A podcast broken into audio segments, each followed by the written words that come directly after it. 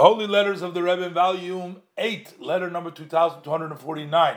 Baruch Hashem, Yud Gimel Tishrei, Tavshi Yudal, Brooklyn, New York.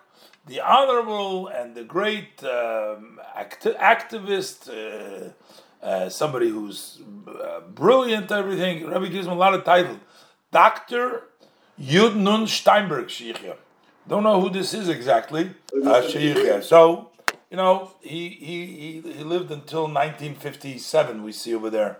He passed away in 57. But anyways, Shalom Avracha. The Rebbe writes that from the secretary, uh, they passed along the content of your phone conversation, especially that you were kind of upset that we use the English language, we use the country's language, you write that you worry that this will cause uh, intermarriages mixing up with the non Jews.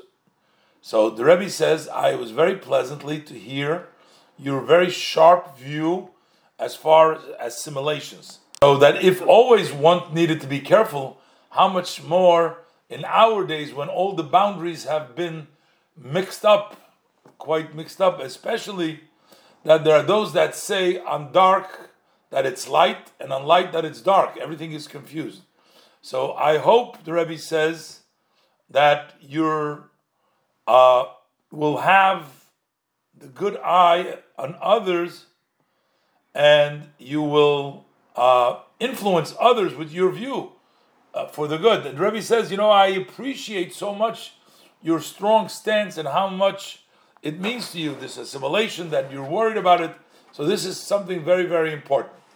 However, the Rebbe says, the fact that we publish uh, printed matter, not only in Lashon Kodesh and Yiddish, but also in English and also in French, so it's known where our sages tell us that the study is not the main, but the action is the main.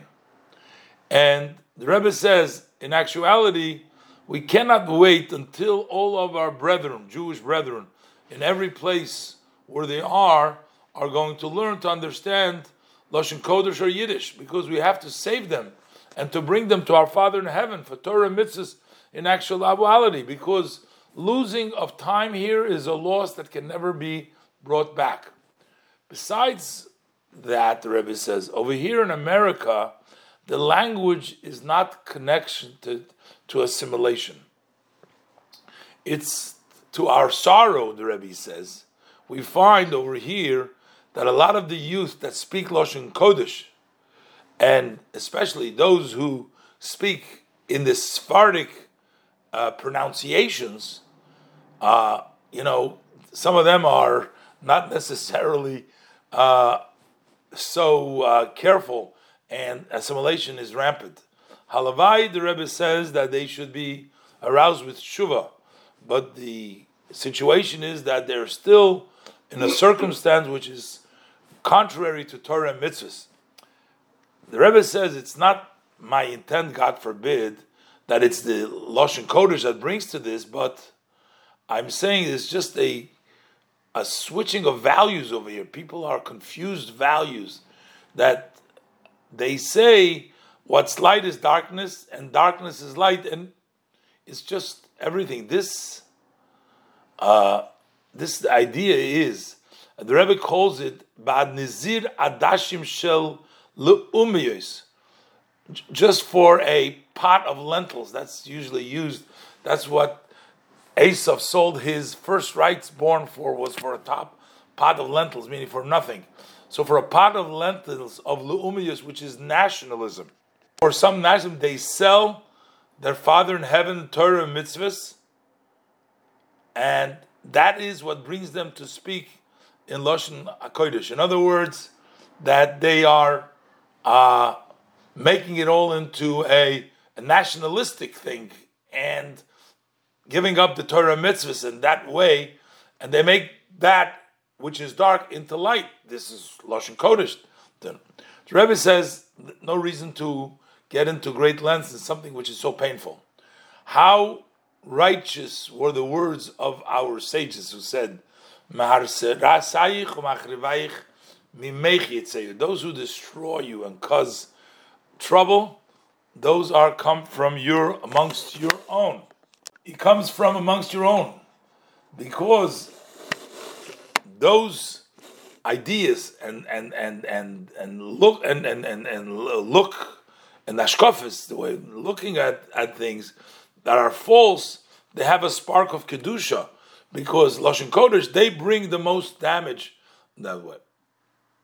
As far as what you uh, touched on, when they sent you certain matters in the language of the country in English, that intention was that if you will find some interest, so for sure you will wish to bring them to the attention to a wide group.